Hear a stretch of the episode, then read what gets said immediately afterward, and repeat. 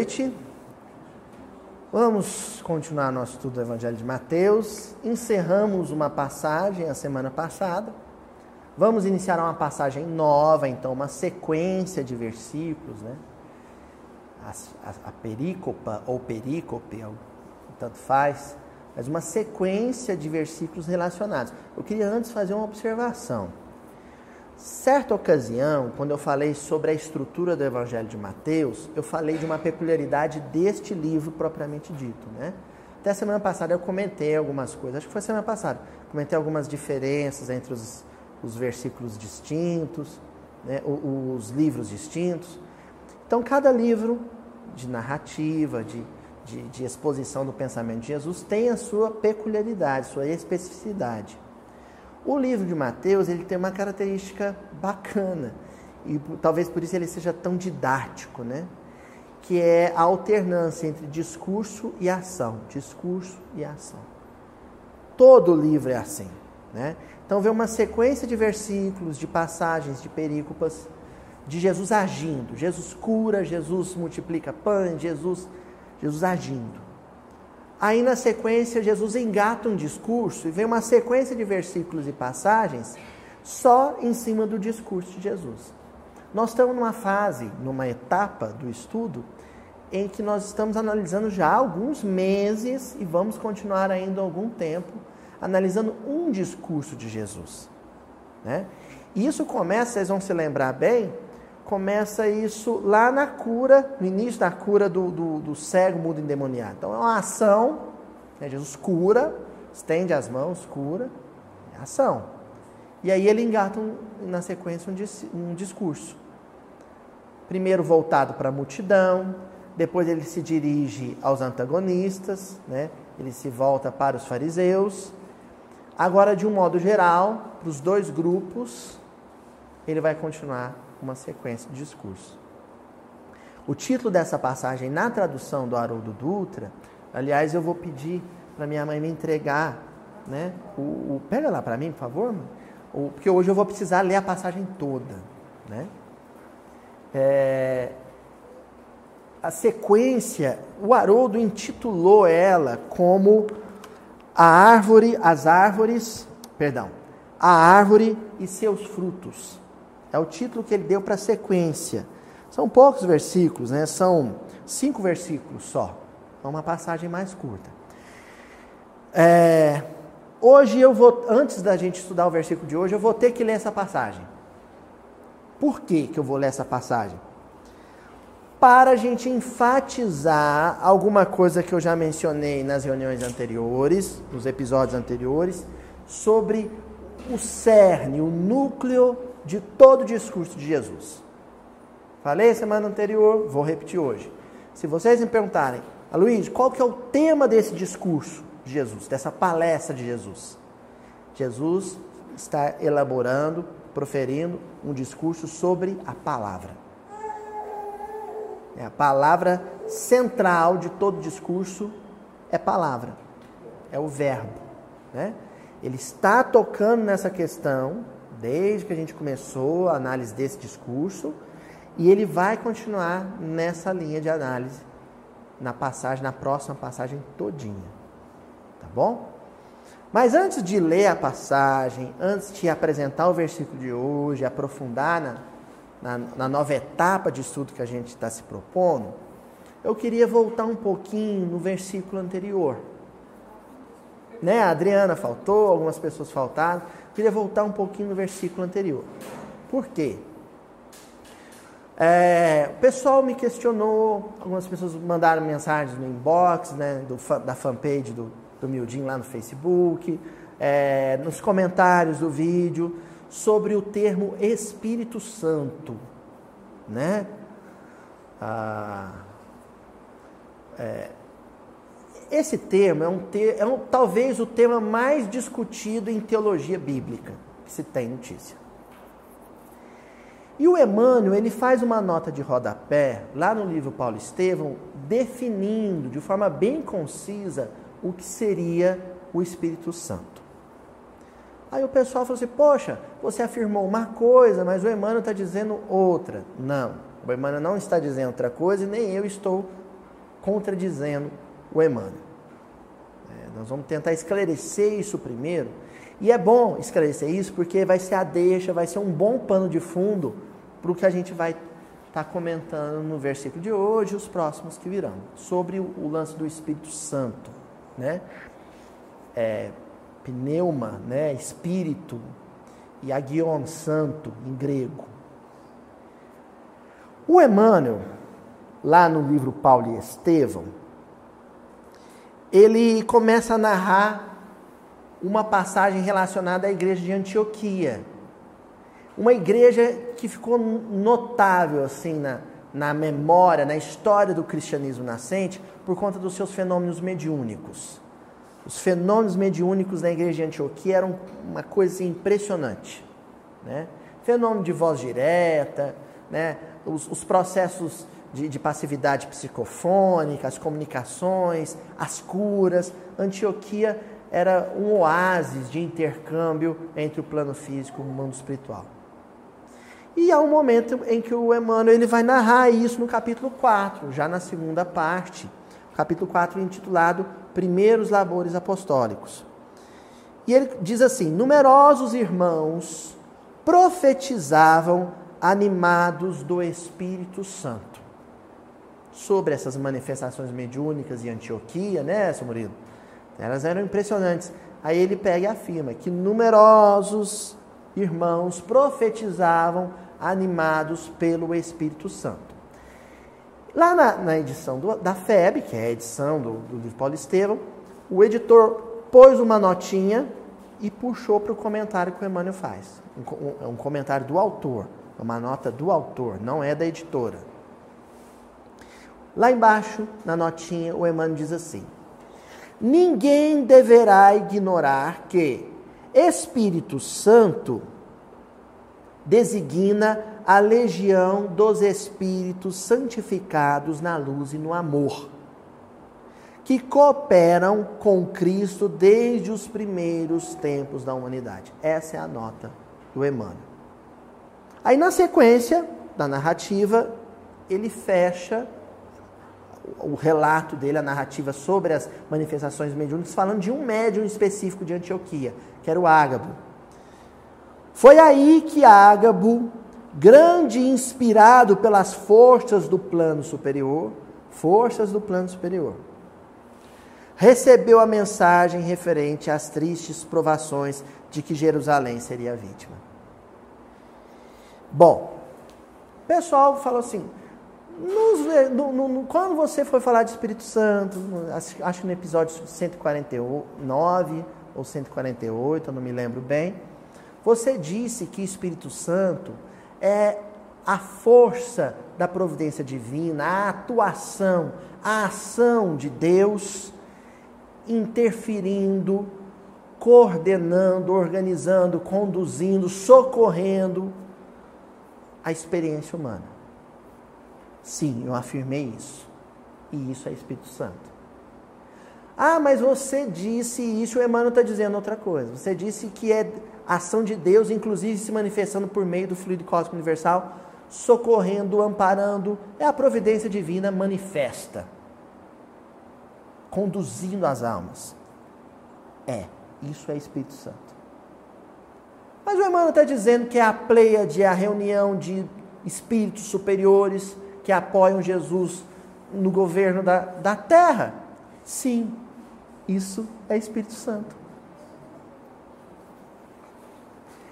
A questão é que aqui no Miudinho, para poder montar os estudos, a gente lança a mão de uma técnica judaica do século I, que remonta principalmente ao século I, que é o século em que Jesus atravessou a existência material, com que é o chamado Midrash. O que é o Midrash?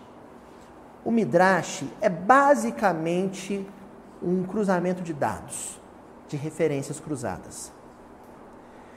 Quando você vai trabalhar uma temática nessa técnica rabínica dos mestres, dos rabinos, do início do, da nossa era, no século I, século II, quando você vai lançar a mão de um Midrash sobre um tema, seria uma pesquisa, né? Midrash, pesquisa, estudo. Você tem que cruzar referências. Então, aquele tema não aparece em um único livro da Bíblia.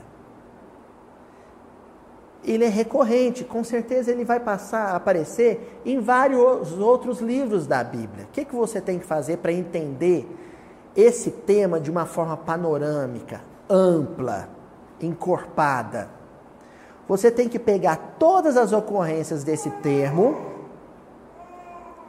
cruzar os dados e elaborar um discurso síntese. Entenderam?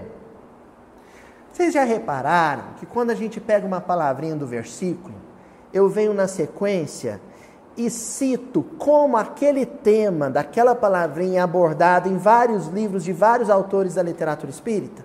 Isso é Midrash. É como a gente estuda. É a técnica, é a metodologia não tem ocorrências, vocês vão, pode recorrer aí, está registrado, né? Cento e tantos episódios, mais de 150 episódios. Não tem ocorrência aqui de eu chegar e falar, olha, sobre esse assunto, o, o autor fala isso nessa obra. Não. A gente sempre cruza dados. O que a equipe, o pessoal que me ajuda a preparar o Mildin faz é midrash. Né? É uma festa americana Cada um leva um pratinho, não é assim? Então a, a Candice chega com uma indicação de leitura tal, o Rogério chega com outra, o André com outra, né? o Paulo André com outra, aí a Ila chega com outra, o Arthur Valadares com outra. A gente pega aquilo tudo e faz o midrash. Vai. É como se cada trechinho desse fosse uma pérola. É a rarizar. Né? O pessoal até fala muito do, do, a capa do, do, do, livro do Haroldo Dutra, né, sobre parábolas, ser pérolas, ninguém sabe a origem daquilo. É a realizar. É o colar de pérolas. Você pega várias pérolas, reunidas elas formam o quê? Um colar. E por que, que é o colar? Por que, que põe no pescoço? Porque é o membro por excelência do Evangelho. O pescoço é o que está equidistante entre o cérebro e o coração. É ali que tem estar o ensinamento. Na aliança de intelecto e sentimento. Tá? Isso é Midrash. Quando a gente. Oi, fala, Euridice, perdão. Isso. Kardec ele fez isso, um controle, né? Um controle de qualidade dele era o Midrash. Detalhe, de forma consciente, Kardec era um hebraísta, ele estudava a cultura hebraica. E o que, que ele, ele chama o controle, um controle né, da, da, do, do, ensinamento, o controle universal do ensinamento dos espíritos, Kardec fala. Quando ele tinha um tema, sei lá, o egoísmo, ele ia trabalhar isso no Evangelho segundo o Espiritismo, ele pegava psicografias, mensagens psicografadas por médiums diferentes, em cidades diferentes, às vezes em países diferentes, na Argélia, na Bélgica, pegava essas mensagens e cruzava dados. Aí, dentre aquelas mensagens, ele escolhia aquela que era capaz de, sintetizar os ensinamentos contidos naquelas várias mensagens. Isso é Midrash. Bom. Isso, com normas técnicas e tudo mais, Adriano. Exatamente. Bom, quando nós fomos tecer comentários sobre o conceito de Espírito Santo, em reuniões passadas, é óbvio, agora está na, na moda, fala, óbvio, né? Que eu não ia pegar uma única declaração, um único comentário do Emmanuel sobre o termo. Eu ia pegar tudo que esse autor, Emmanuel, falou sobre o assunto, em outras obras, em outros livros. Cruzar as referências e chegar a um conceito síntese. Tá certo? Foi por isso que nós chegamos. Por exemplo, eu lembro, acho que foi o, Arthur que, que mencionou, falou, olha, vai lá no Consolador, na questão 303, lá ele, ele fala de uma maneira bem ampla sobre Espírito Santo. E explica melhor, né? Porque no Paulisteu ele faz uma notinha. Lá, no, lá no, no, no Consolador é muito mais amplo. Então, na questão 303, o livro Consolador, é perguntada para o Emmanuel, vou repetir, gente, eu já estudei isso aqui com vocês, mas nós vamos voltar nisso. É perguntado para ele assim: qual o sentido do ensinamento evangélico? Abre aspas. Todos os pecados ser-vos-ão perdoados, menos os que com, com, cometerdes contra o Espírito Santo. A gente estudou isso nos versículos anteriores, não foi? Aí o Emmanuel pega e diz assim: a aquisição do conhecimento espiritual com a perfeita noção de vossos deveres, desperta em nosso íntimo a centelha do Espírito Divino, que se encontra no âmago de todas as criaturas. Pausa. Centelha é fagulha, é chama, é a chaminha pequena, sabe? A faísca, é a centelha. É como se a centelha fosse para a tocha ou para a fogueira, o que a semente é para a árvore. Daquela semente surgirá a árvore. Daquela centelha surgirá um incêndio, uma fogueira, uma tocha. Por isso que lá na música, arvorar, no livro Morro Alto, no disco do livro Morro Alto, no verso eu falo: arvorar, a semente, a centelha e o fulgor. A centelha, a semente, a centelha e o fulgor. Fulgor é a luz, é a chama. A Emmanuel está dizendo que é a centelha do Espírito Divino. Espírito Divino, Espírito Santo. Onde ele vai dizer que está essa centelha? No âmago de todas as criaturas, dentro. Opa! Aqui dá a impressão de que o autor está se contradizendo, porque lá no Paulo Estevam ele fala que o Espírito Divino, ou Espírito Santo, é a pleiade de espíritos que ajudam Jesus a governar o orbe. E aqui ele está dizendo que a centelha divina é o Espírito de Deus em forma de chama que habita a intimidade de cada criatura. Uma coisa é uma coisa, outra coisa é outra coisa? Ou as duas coisas são a mesma coisa?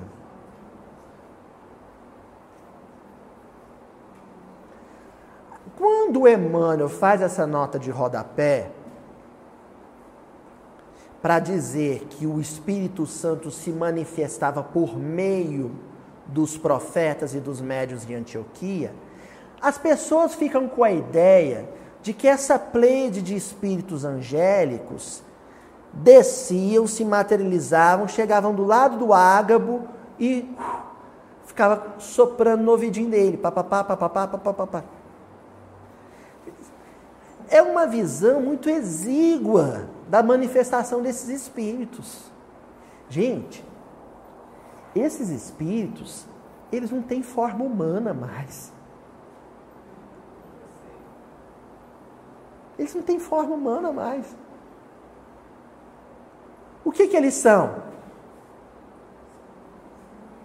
Fulgor. Chama. Porque aquela centelha, aquela semente de luz que tinha neles quando eles eram homens, inflamou-se, encandeceu-se todo o corpo virou luz. Se os teus olhos forem bons, todo o teu corpo será luz. Então eles não têm mais boca, sabe? Eles não têm mãozinha para escrever. Essa relação deles, quando eles querem se manifestar com o aparelho mediúnico, não é uma relação mecânica tal qual a gente a entende no plano físico. Não é. Eles falam com a individualidade por meio da chama interior. Luz fala através de luz. A voz que o ágabo ouvia e exteriorizava, ela não vinha de fora, ela vinha de dentro. O Espírito Santo não se manifestava fora dele, ele se manifestava dentro dele.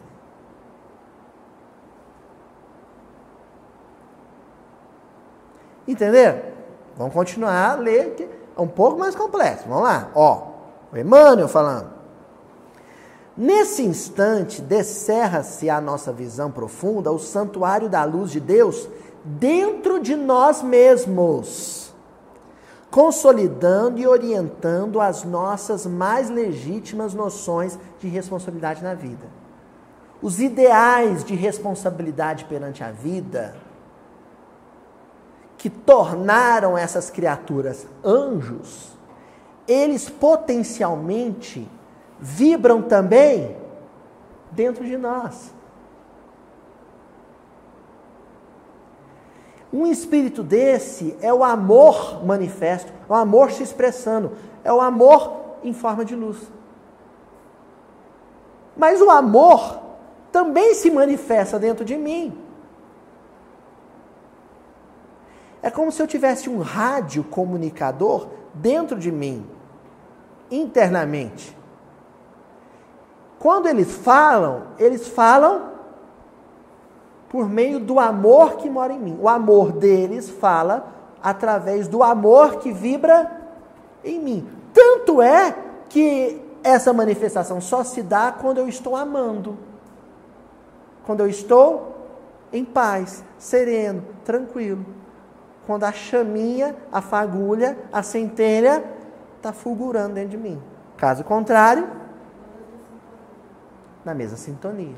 Estar na mesma sintonia é quando a grande fogueira fala através da chaminha. É quando a tocha fala por meio do palitinho de fósforo.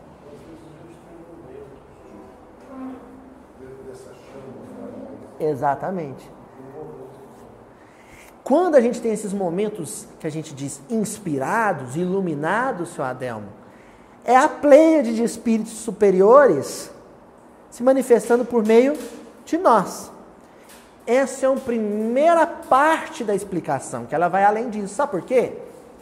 O que que caracteriza o anjo em termos de evolução?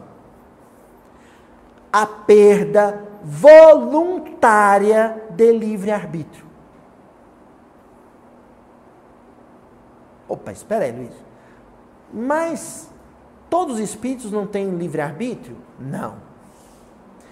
Existem os espíritos ainda na fase animal, e pré, previamente a isso, em estágios ainda mais inferiores, entre aspas, à natureza, né, o vegetal, o princípio vital ainda se manifestando, em que o que governa é o instinto, o guia perfeito, ainda está sobre a rédea completa, o controle completo de Deus.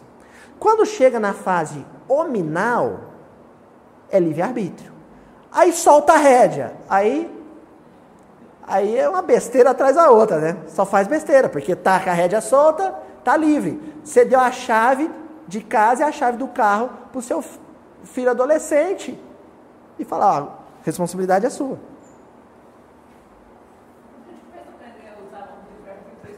É porque a regra com Deus é se aprende fazendo. vai aprender fazendo, dando burrada.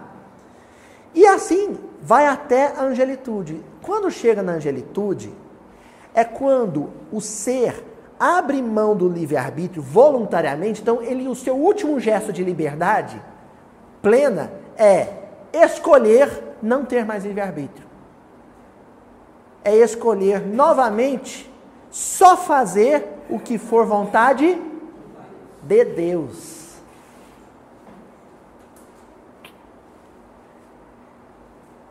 Olha, a manifestação do Espírito Santo não é a vontade dos espíritos superiores que assessoram Jesus, nem a vontade de Jesus, porque Jesus e os espíritos superiores abriram mão da própria vontade. Agora, eles só fazem a vontade de Deus. É, não sou. Olha só como é que funciona. Eu, não, o espírito superior, né? Não eu. Eu falei eu ia pegar mal porque os. Não eu, Aloísio. Eu, o espírito superior, o eu lírico. Digo assim: não sou eu mais quem vive, mas é o Cristo que vive em mim. Eu faço o que o Cristo fala para eu fazer dentro de mim. Eu escuto ele dizer por dentro. Certo? Enquanto o Cristo que fala dentro de mim diz assim: eu e o Pai somos um. Entenderam como é que funciona o processo? Então, quando eu sinto uma vontade danada de pegar aquele menino que está na rua, dar um, um cobertor para ele, um caldo quente, dar um beijo na testa dele e falar assim: conta comigo, amiguinho. Aquele impulso, aquele sentimento que moveu ao bom gesto, é linguagem inarticulada, é o logos dos Cristos em forma de fagulha, de centelha dentro de mim. Certo? Mas o Logos, a palavra santa do, desse Espírito coletivo, que é o Espírito Santo, não é a vontade deles, é a vontade de Deus. Então, aquela voz íntima dizendo: vai lá, socorre, vai lá, ampara, é quem dizendo, em última instância? Deus. É a vontade de Deus, é a providência divina se manifestando por mim.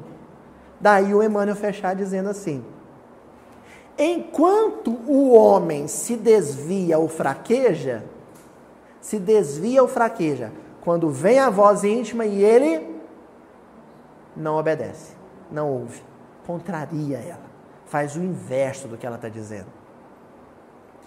Distante dessa iluminação, quando ele contraria a voz íntima, o que acontece com a fagulha, a centelha?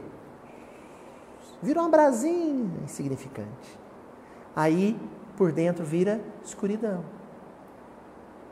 A chama diminui. Seu erro justifica-se, de alguma sorte, pela ignorância ou pela cegueira. Essa escuridão íntima, para alguém que não conhece o Evangelho, que não sabe nada sobre espiritualidade, tem justificativa.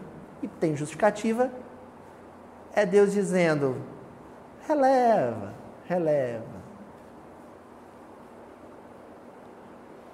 Todavia, a falta cometida com a plena consciência do dever, depois da benção do conhecimento interior, opa, o sujeito sabe. Ele já ouviu falar em evangelho ele já teve cinco minutos de ple, preleição, perdão, teve cinco minutos de preleição evangélica. Quem fala isso é André Luiz. Se não me falha a memória, no livro Ideal Espírita. Que cinco minutos de evangelho é o suficiente. Olha só, cinco minutos. Alguém que acompanhou todos os episódios até esse, que é o 150 151, cada episódio tem uma hora e quinze. Tá no sal. E tarde demais que não adianta desassistir. Já assistiu. Sabe? Acabou, Sadel. Acabou.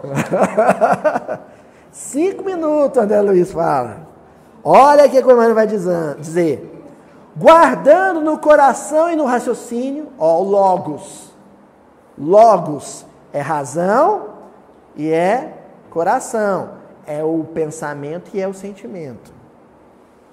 Essa significa o pecado contra o Espírito Santo. Esse pecado não é exter cometido externamente, ele é cometido internamente.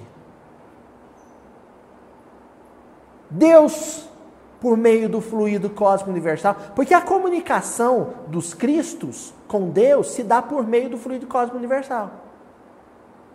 Ah, é, Luísio? Como é que é? Sei lá. Não tenho a menor ideia como é que funciona esse negócio. Isso não é papo para o meu bico, gente. Né? Não vou me meter nisso, não. Isso é coisa de Cristo. Mas eu sei que é assim. Sou que nem o Chicó, só que um Chicó que não mente. Né? Não sei, só sei que foi assim. E aí, Deus fala com esses cristos por meio do fluido cósmico universal. Eles irradiam, eles vibram, porque eles não falam. Eles vibram.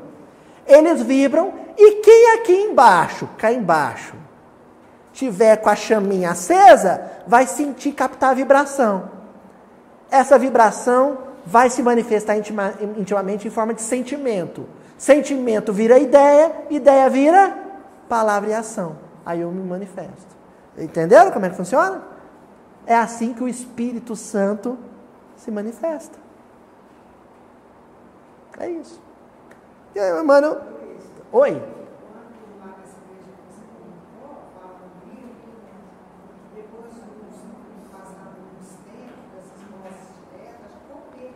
Isso. Olha, nós vamos chegar lá, Eurides. Nós vamos falar delas aqui. Então, olha só que coisa louca que é isso, gente. Quando o Espírito Santo de Deus se manifesta por meio do Espírito Santo dos Cristos, quando o Pai se manifesta através dos filhos primogênitos, e eles vibram, irradiam luz, irradiam amor, quem cai baixo não captar, cometeu pecado.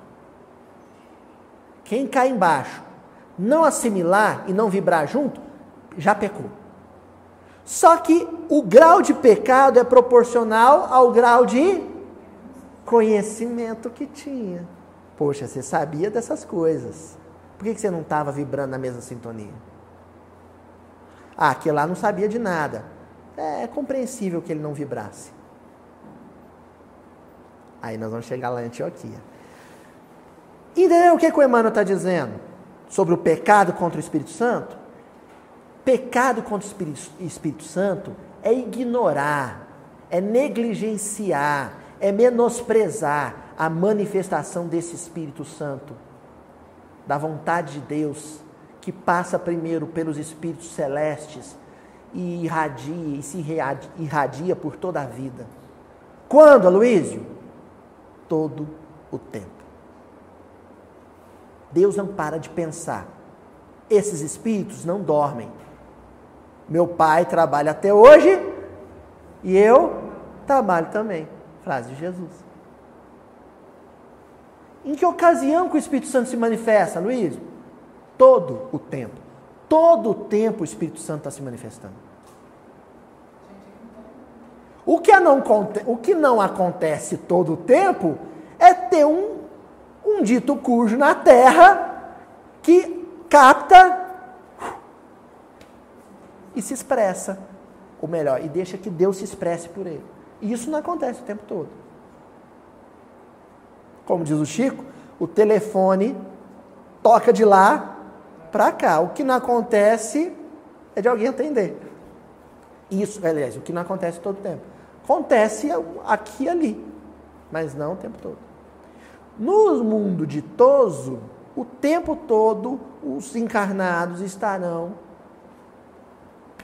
reproduzindo o amor de Deus, que derrama da luz desses espíritos superiores. Certo? Aí nós voltamos para Paulo Estevão.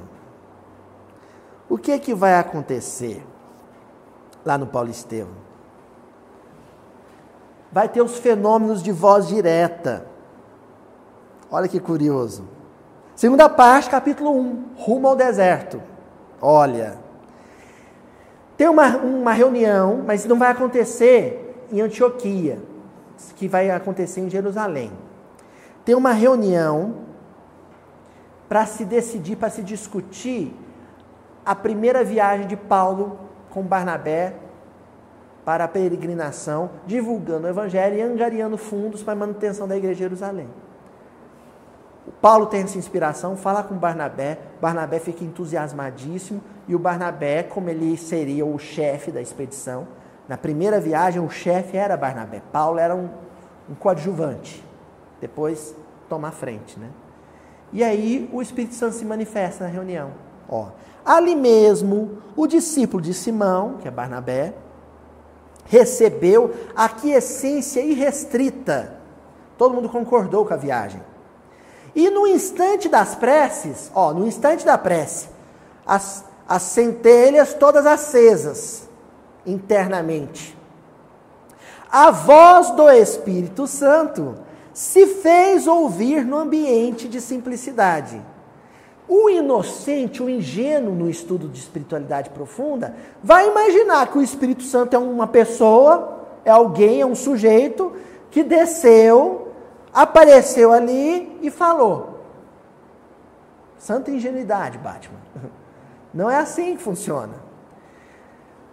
Deus se expressa, os espíritos angelicais prepostos do Cristo sentem o que Deus sentiu, eles se manifestam por meio da intimidade daquela assembleia que estava em prece. Essa assembleia oferece fluido animal, ectoplasma, fluido mais material, mais denso, para a manifestação. Materializava-se uma garganta, era o fenômeno de voz direta, uma garganta mesmo. O Emmanuel é uma estrutura vocal. E essa estrutura vocal falava a ideia primeira. Isso acontecia, olha que coisa. Todo mundo pensa assim, por que não era mais fácil pegar o ágabo, por exemplo, e, um, e ter uma, uma, comunicação psicofónica? Não, não era mais fácil. Esses espíritos são de uma hierarquia tal que não tinha médio encarnado que pudesse oferecer o aparelho para eles. Então, a espiritualidade tinha que recolher, em momento de prece, a expressão de fluido animal desses encarnados, materializar, moldar, esculpir um aparelho vocal e esse aparelho vocal falar o que o sentimento dizia. Olha, aquela voz que eles ouviam, quando falava a voz do Espírito Santo, não era a voz de Jesus. Esse Espírito não tem voz, gente. Acorda, menino! Esse espírito não tem voz. Eles não têm voz. Eles não têm boca, eles não têm língua. Eles só têm luz. Luz fala. Do jeito que a gente. A resposta padrão, né? Não como entendeis, né? Lá quando pergunta se os espíritos têm sexo. Os espíritos têm sexo? Não como entendeis. Os espíritos superiores têm voz? não como entendeis. E aí o Emmanuel, ele vai relatar, a voz do Espírito Santo se fez ouvir no ambiente de simplicidade pura. Tá certo? Voltando um pouquinho no Paulo Estevão, lá no capítulo 1, rumo ao deserto, capítulo 1 da segunda parte já. Logo depois que o Paulo se converteu, entra em Damasco, vai para uma pensãozinha, não tem um tostão, o ajudante vai embora, larga ele cego dentro de um quarto de pensão, sem ter nem como pagar a pensão. Quem aparece para socorrer ele? Quem Jesus disse que apareceria. Quem? Quem? Quem? Raimundo Nonato? Não, Ananias, né? Aí o Ananias, ele estende a mão e cura Paulo da cegueira. A primeira coisa que ele faz, simbólico isso, né? E aí o relato diz que ele vira para Paulo e diz assim: Irmão Saulo, replica o interpelado com doçura. O Senhor que te apareceu no caminho, o Senhor que te apareceu no caminho, Jesus, da tal falange do Espírito Santo, né? Líder, coordenador, governador espiritual dessa falange enviou-me a esta casa para que tornes a ver e recebas a iluminação do Espírito Santo. Aí aqui é muito completa, é a resposta mais completa para o conceito do Espírito Santo. Porque na fala de Ananias está implícito as duas perspectivas. É o Espírito Santo externo, a pleiade, a falange de espíritos puros superiores e é também a manifestação interna que jazia em Saulo. Estava acordando, estava adormecida, estava acordando. A centelha, a semente, o fulgor, internamente. Ficou claro isso? Pecado contra o Espírito Santo é não dar vazão para isso, não deixar essa luz íntima, inspirada pela luz maior, transbordar. Como? Por meio do Logos. Logos. Logos é sentimento, ideia, palavra e ação. Sentimento, ideia por dentro. Palavra e ação por fora. A palavra e ação, a palavra e ação são as expressões exteriores de um processo de ideação e emoção que ia por dentro, que vibrava por dentro. Tudo a ver com o versículo de hoje. Vamos começar a estudar o versículo de hoje? não tem muito, depois disso que eu tenho não tem muito o que dizer sobre o versículo de hoje, que é a abertura da passagem capítulo 12, versículo 33. Ou fazei a árvore boa e o seu fruto bom, ou fazei a árvore deteriorada. Pois pelo fruto se conhece a árvore. Então nós temos a árvore boa, que vai dar um fruto bom, e a árvore deteriorada, que vai dar um fruto deteriorado. As palavrinhas que a Juju vai pôr em destaque, nós vamos estudar hoje, é árvore e fruto. As palavrinhas que vão atravessar todo, toda a passagem. Lembra que eu disse para vocês que eu ia ler a passagem inteira? E lembra que eu falei qual que é o tema central de todo esse discurso?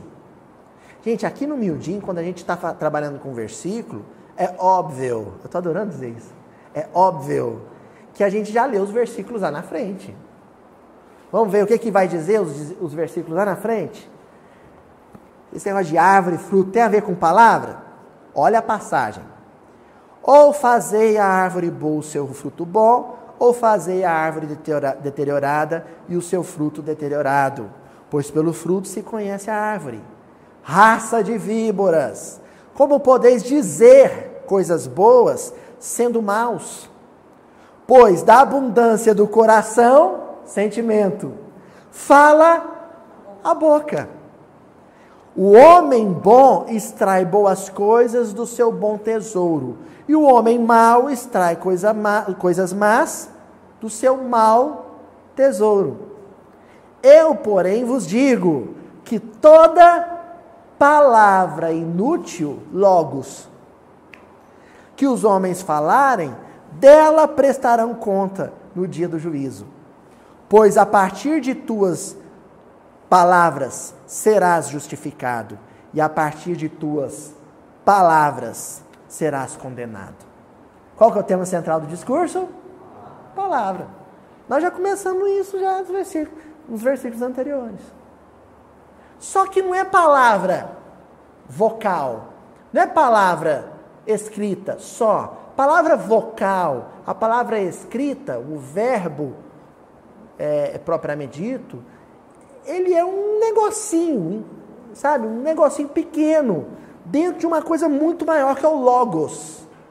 O Logos é o conjunto de sentimentos e ideias que se expressam, às vezes, de forma vocal, às vezes de forma escrita, às vezes de forma nem vocal nem escrita.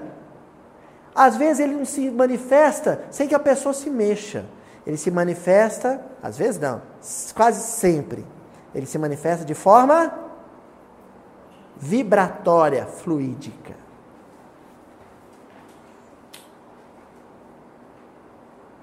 Tá claro isso? Resta agora entender então, nesse processo todo, o que, que é a árvore e o que, que é o fruto. Vamos ver primeiro a árvore. Juju, destaca aí pra gente. Na tela. Árvore. Então vamos lá. Livro Instruções Psicofônicas, já falei desse livro. Um dos dois livros que resultaram da psicofonia de Chico Xavier. Uma mensagem do Aulus. O Aulus é aquele benfeitor da literatura do André Luiz capítulo 41, intitulado Sentimento. Ó, vamos falar da árvore. Sentimento. O sentimento elevado gera o pensamento elevado. E o pensamento elevado garante a elevação da existência.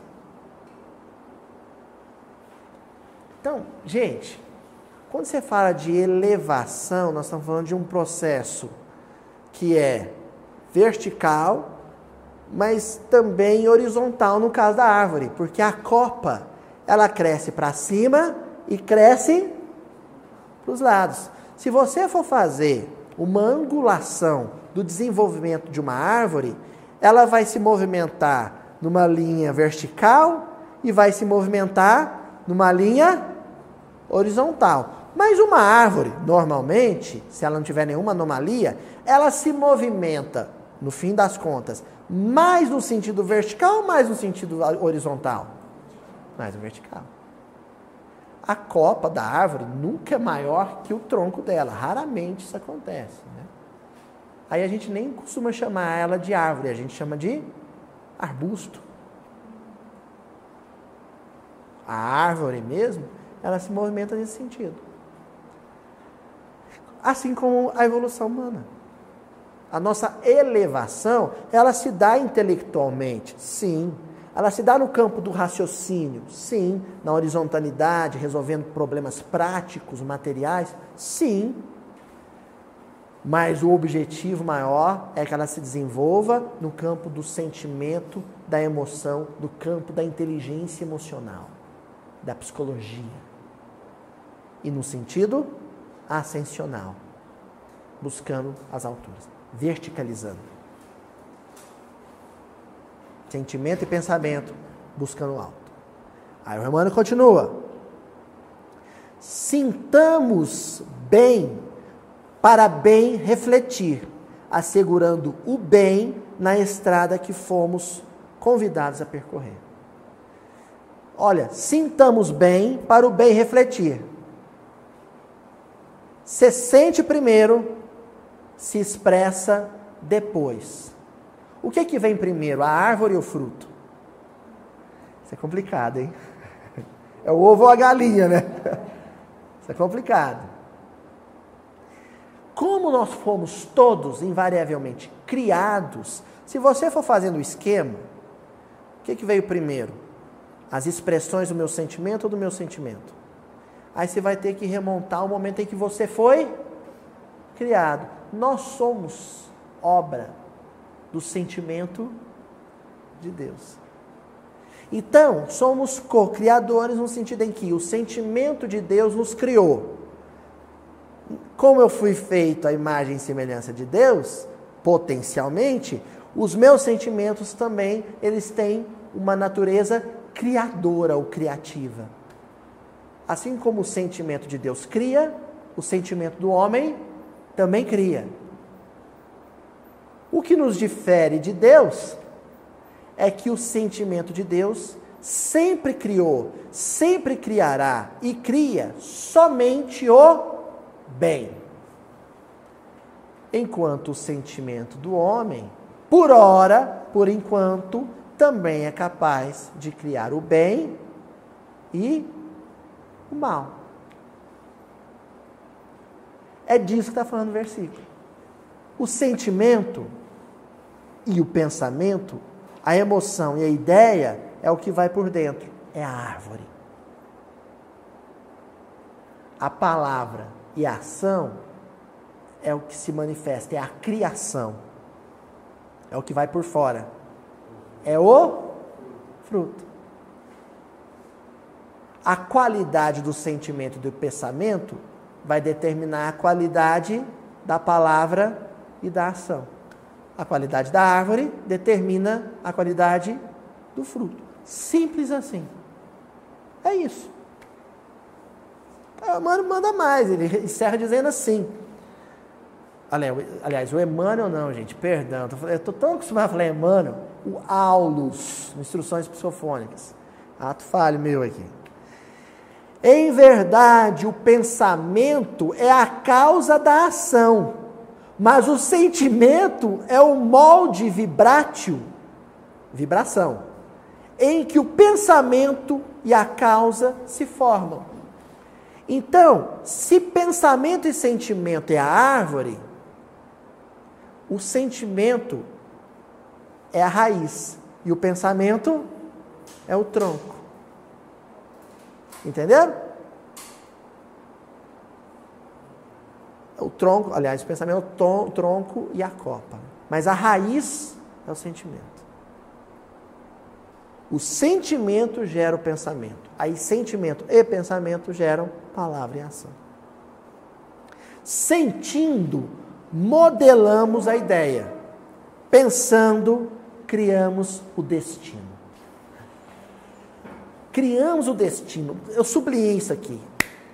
Tudo que eu falo, tudo que eu faço, determina as reações exteriores àquilo que eu fiz e àquilo que eu falei. O que vai acontecer da minha vida é resultado de como a vida vai reagir àquilo que eu disse e àquilo que eu fiz. E aquilo que eu disse e aquilo que eu fiz é fruto daquilo que eu senti e daquilo que eu pensei. Vocês devem estar pensando assim.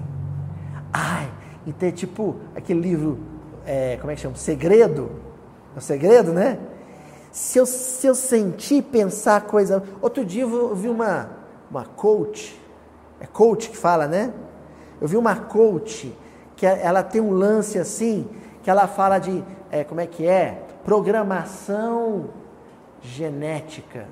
Não, como é que é? Psicogenética. Um negócio muito louco, assim é que ela falou assim: se você entra no estacionamento do shopping e começa a pensar, em frente à escada rolante vai ter uma vaga de estacionamento, vai ter uma vaga de estacionamento, vai ter uma vaga de estacionamento. Quando você chega lá, a vaga está te esperando. É assim que é a vida, na versão da coach. Logo, se eu sentir pensar em meu benefício, a resposta da vida vai ser em meu benefício. É assim que funciona? Não. Jesus reúne os discípulos, o sermão profético, ele começa a falar para os discípulos tudo que vai acontecer e começa essa pregação dizendo: sabe o que para os discípulos, gente? E o mundo vos odiará. Enfim, Jesus, em termos de marketing pessoal, ele precisava de um coach. Imagina, na lógica de mercado, quem que angaria discípulos dizendo: se vocês me seguirem, todo mundo vai contra vocês, vocês vão, vão se dar mal. Que propaganda é essa, né, Adriana? E o mundo vos odiará. É assim. Eu senti amor. Senti amor. O Espírito Santo se manifestou por mim e eu senti amor. Na hora que eu senti amor, eu pensei amor. No que eu senti pensei amor, eu falei amor. E agi amor. Só que o mundo odeia. O mundo odeia quem ama. O mundo odeia quem ama. Aí vou contar uma coisa para vocês dos bastidores do Mildinho.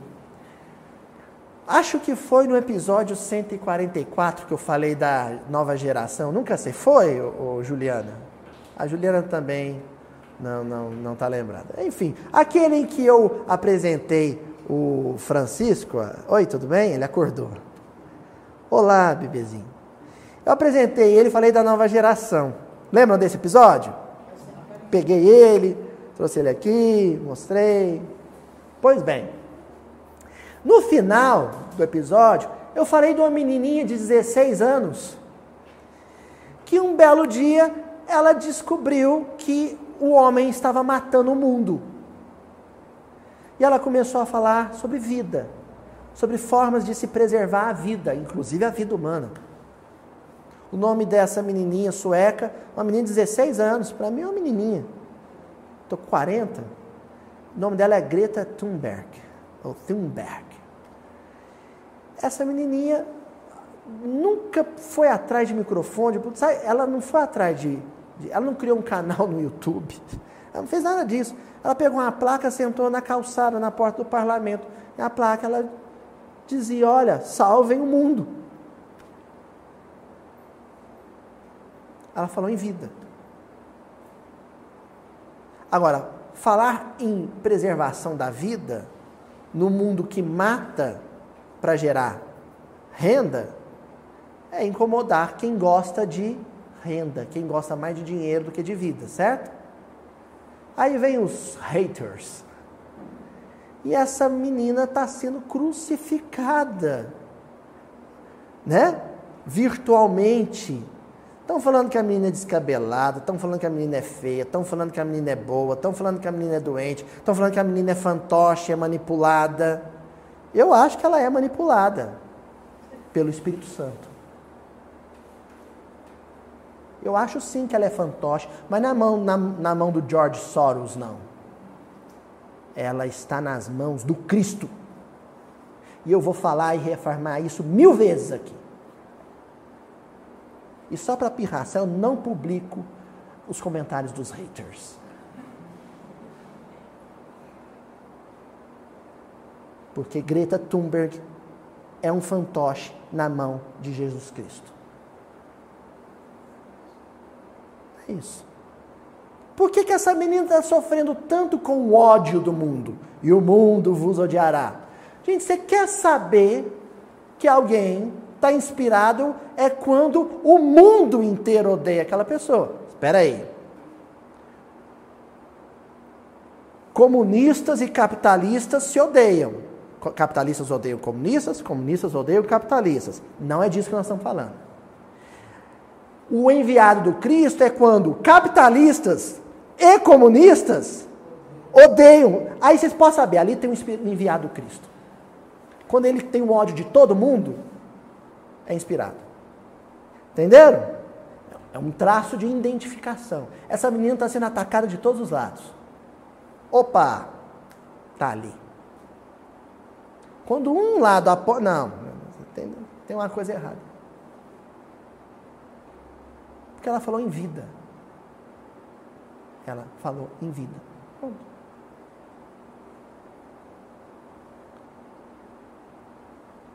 A árvore dá um tipo de fruto bom, mas o mundo não gosta de fruto bom, o mundo gosta de fruto podre. Se essa menina tivesse organizando uma rave louca, cheia de drogas, ela era uma promoter. Se essa menina tivesse é, aparecido na internet porque em poucos anos ela conseguiu acumular um patrimônio de milhões de reais, o mundo não a odiaria. Mas sabe o que ela veio e falou para a gente? Vamos andar mais a pé, sair um pouquinho do carro e caminhar um pouquinho. Vamos gastar menos gasolina. Vamos gastar menos com plástico. Vamos levar uma sacolinha de pano para o supermercado. É isso que ela falou.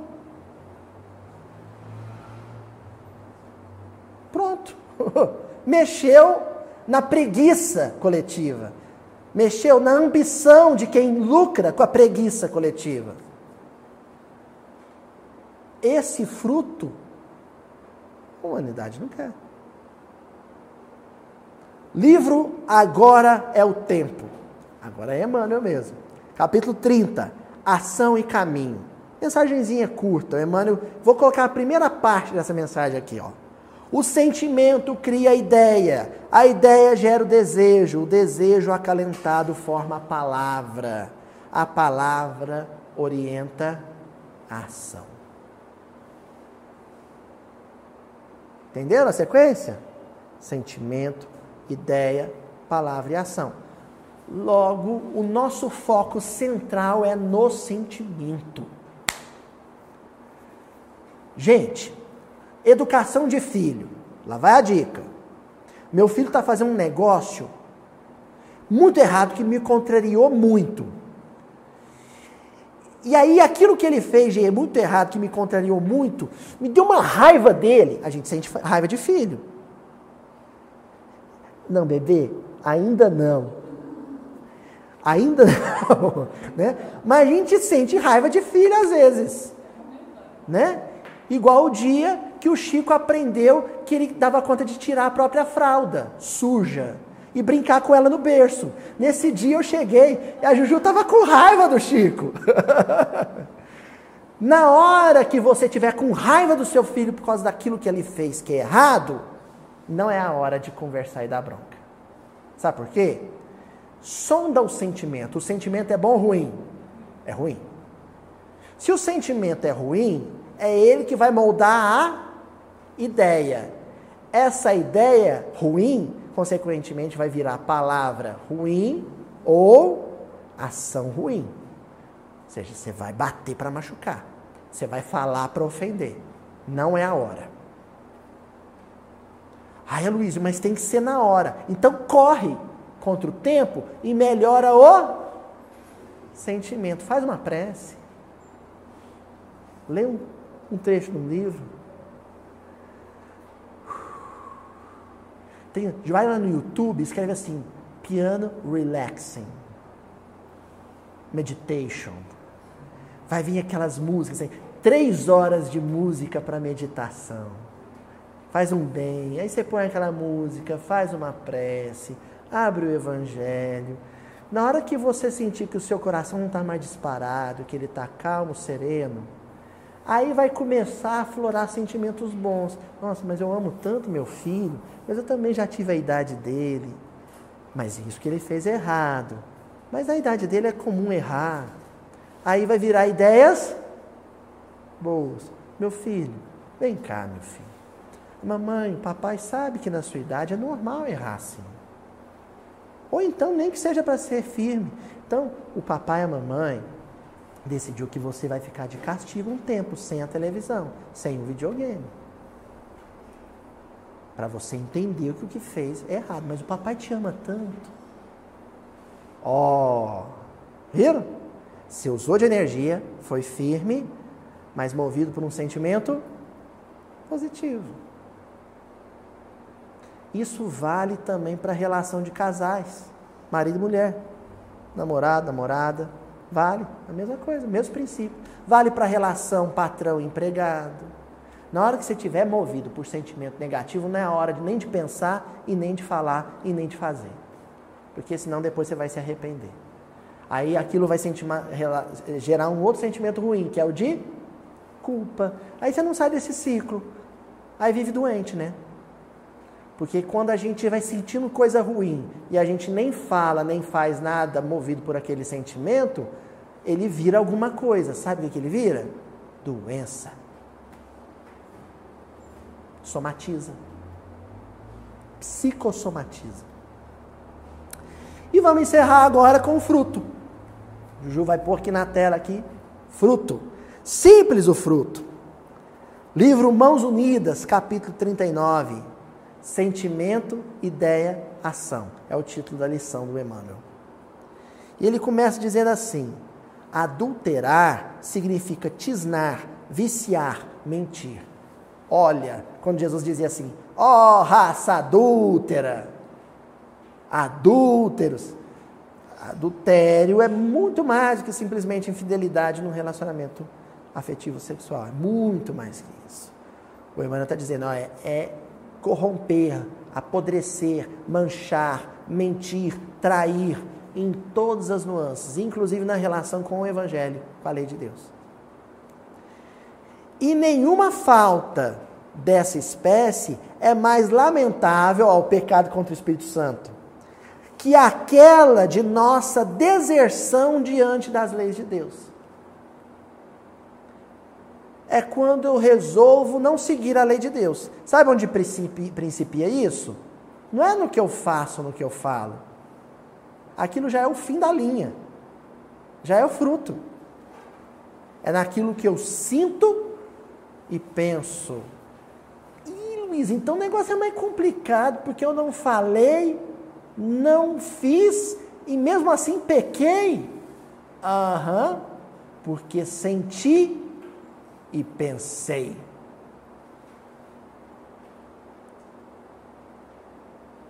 A minha mãe está me olhando, tipo, a casa caiu. E agora, José? e às vezes a gente convive com a pessoa, igual eu convivo com a minha mãe, nem fala, mas você capta o olhar e sabe o que sentiu e o que pensou. Não é? Quando a gente conhece muita pessoa, convive demais, eu e a Juju, a gente Tá? Aqui ela não fala nada, a gente conhece no olhar. Pai e mãe com filhos é assim. Não é, Tonzinho? É. Não podemos olvidar, esquecer, por isso, que toda negação do bem, negação do bem, senti coisa ruim, pensei coisa ruim, eu neguei o bem lá dos espíritos superiores, o meu bem, o bem que ia dentro de mim. Começa em nosso íntimo, transformando-se logo após em ideia para exteriorizar-se em seguida no campo da ação. Esse exteriorizar-se no campo da ação não é mais árvore, já é o fruto da árvore. Ah, Luiz, mas espera aí. Se a ação e a palavra é o fruto, mesmo a árvore sendo ruim, mesmo o sentimento e o pensamento sendo ruim, se não virou fruto, então não fez mal para ninguém. Ahá! Acontece que o logos é tão amplo que envolve o que você fala com a boca, o que você faz com as mãos, mas também o que você faz com a vibração. Porque a gente faz coisas com a vibração. Já ouviu falar de olhar de seca pimenteira? Com a vibração você seca um pé de pimenta. Você aleja alguém com a vibração. Então não tem jeito de não dar fruto. De qualquer jeito você dá fruto. Porque vibração também é fruto. Desse modo, podemos atender à justa autocrítica, analisando as nossas tendências ocultas. Tendências ocultas, sentimento e ideia. E retificando os próprios hábitos, compreendendo que os nossos sentimentos contrários ao bem, sentimentos contrários ao bem, o pecado contra quem? O Espírito Santo fecundam em nosso prejuízo os resultados, fruto, os resultados que nos caracterizam a marcha. Os resultados que me caracterizam a marcha são os frutos que eu ofereço para a vida. Fruto, palavra falada é fruto, palavra escrita é fruto, ação com as mãos, com os pés, com o corpo, é fruto e vibração fluídica espargida no ambiente também é fruto. Vamos ler o versículo? Ou fazei a árvore boa e o seu fruto bom, ou fazei a árvore deteriorada e o seu fruto deteriorado. É pela árvore, é pelo fruto que se conhece a árvore. Tá ok? Então, até semana que vem. Oi, Taizinho? Ah, aqui, só, aqui é uma floresta vasta, né? Uma Amazônia de bons sentimentos e bons pensamentos. Não é assim? Deus, que Deus te ouça, viu, Tonzinho? Até a semana que vem, pessoal. É como se a vida fosse um grande filme, o fluido cósmico universal está registrando todas as imagens e todos os sons.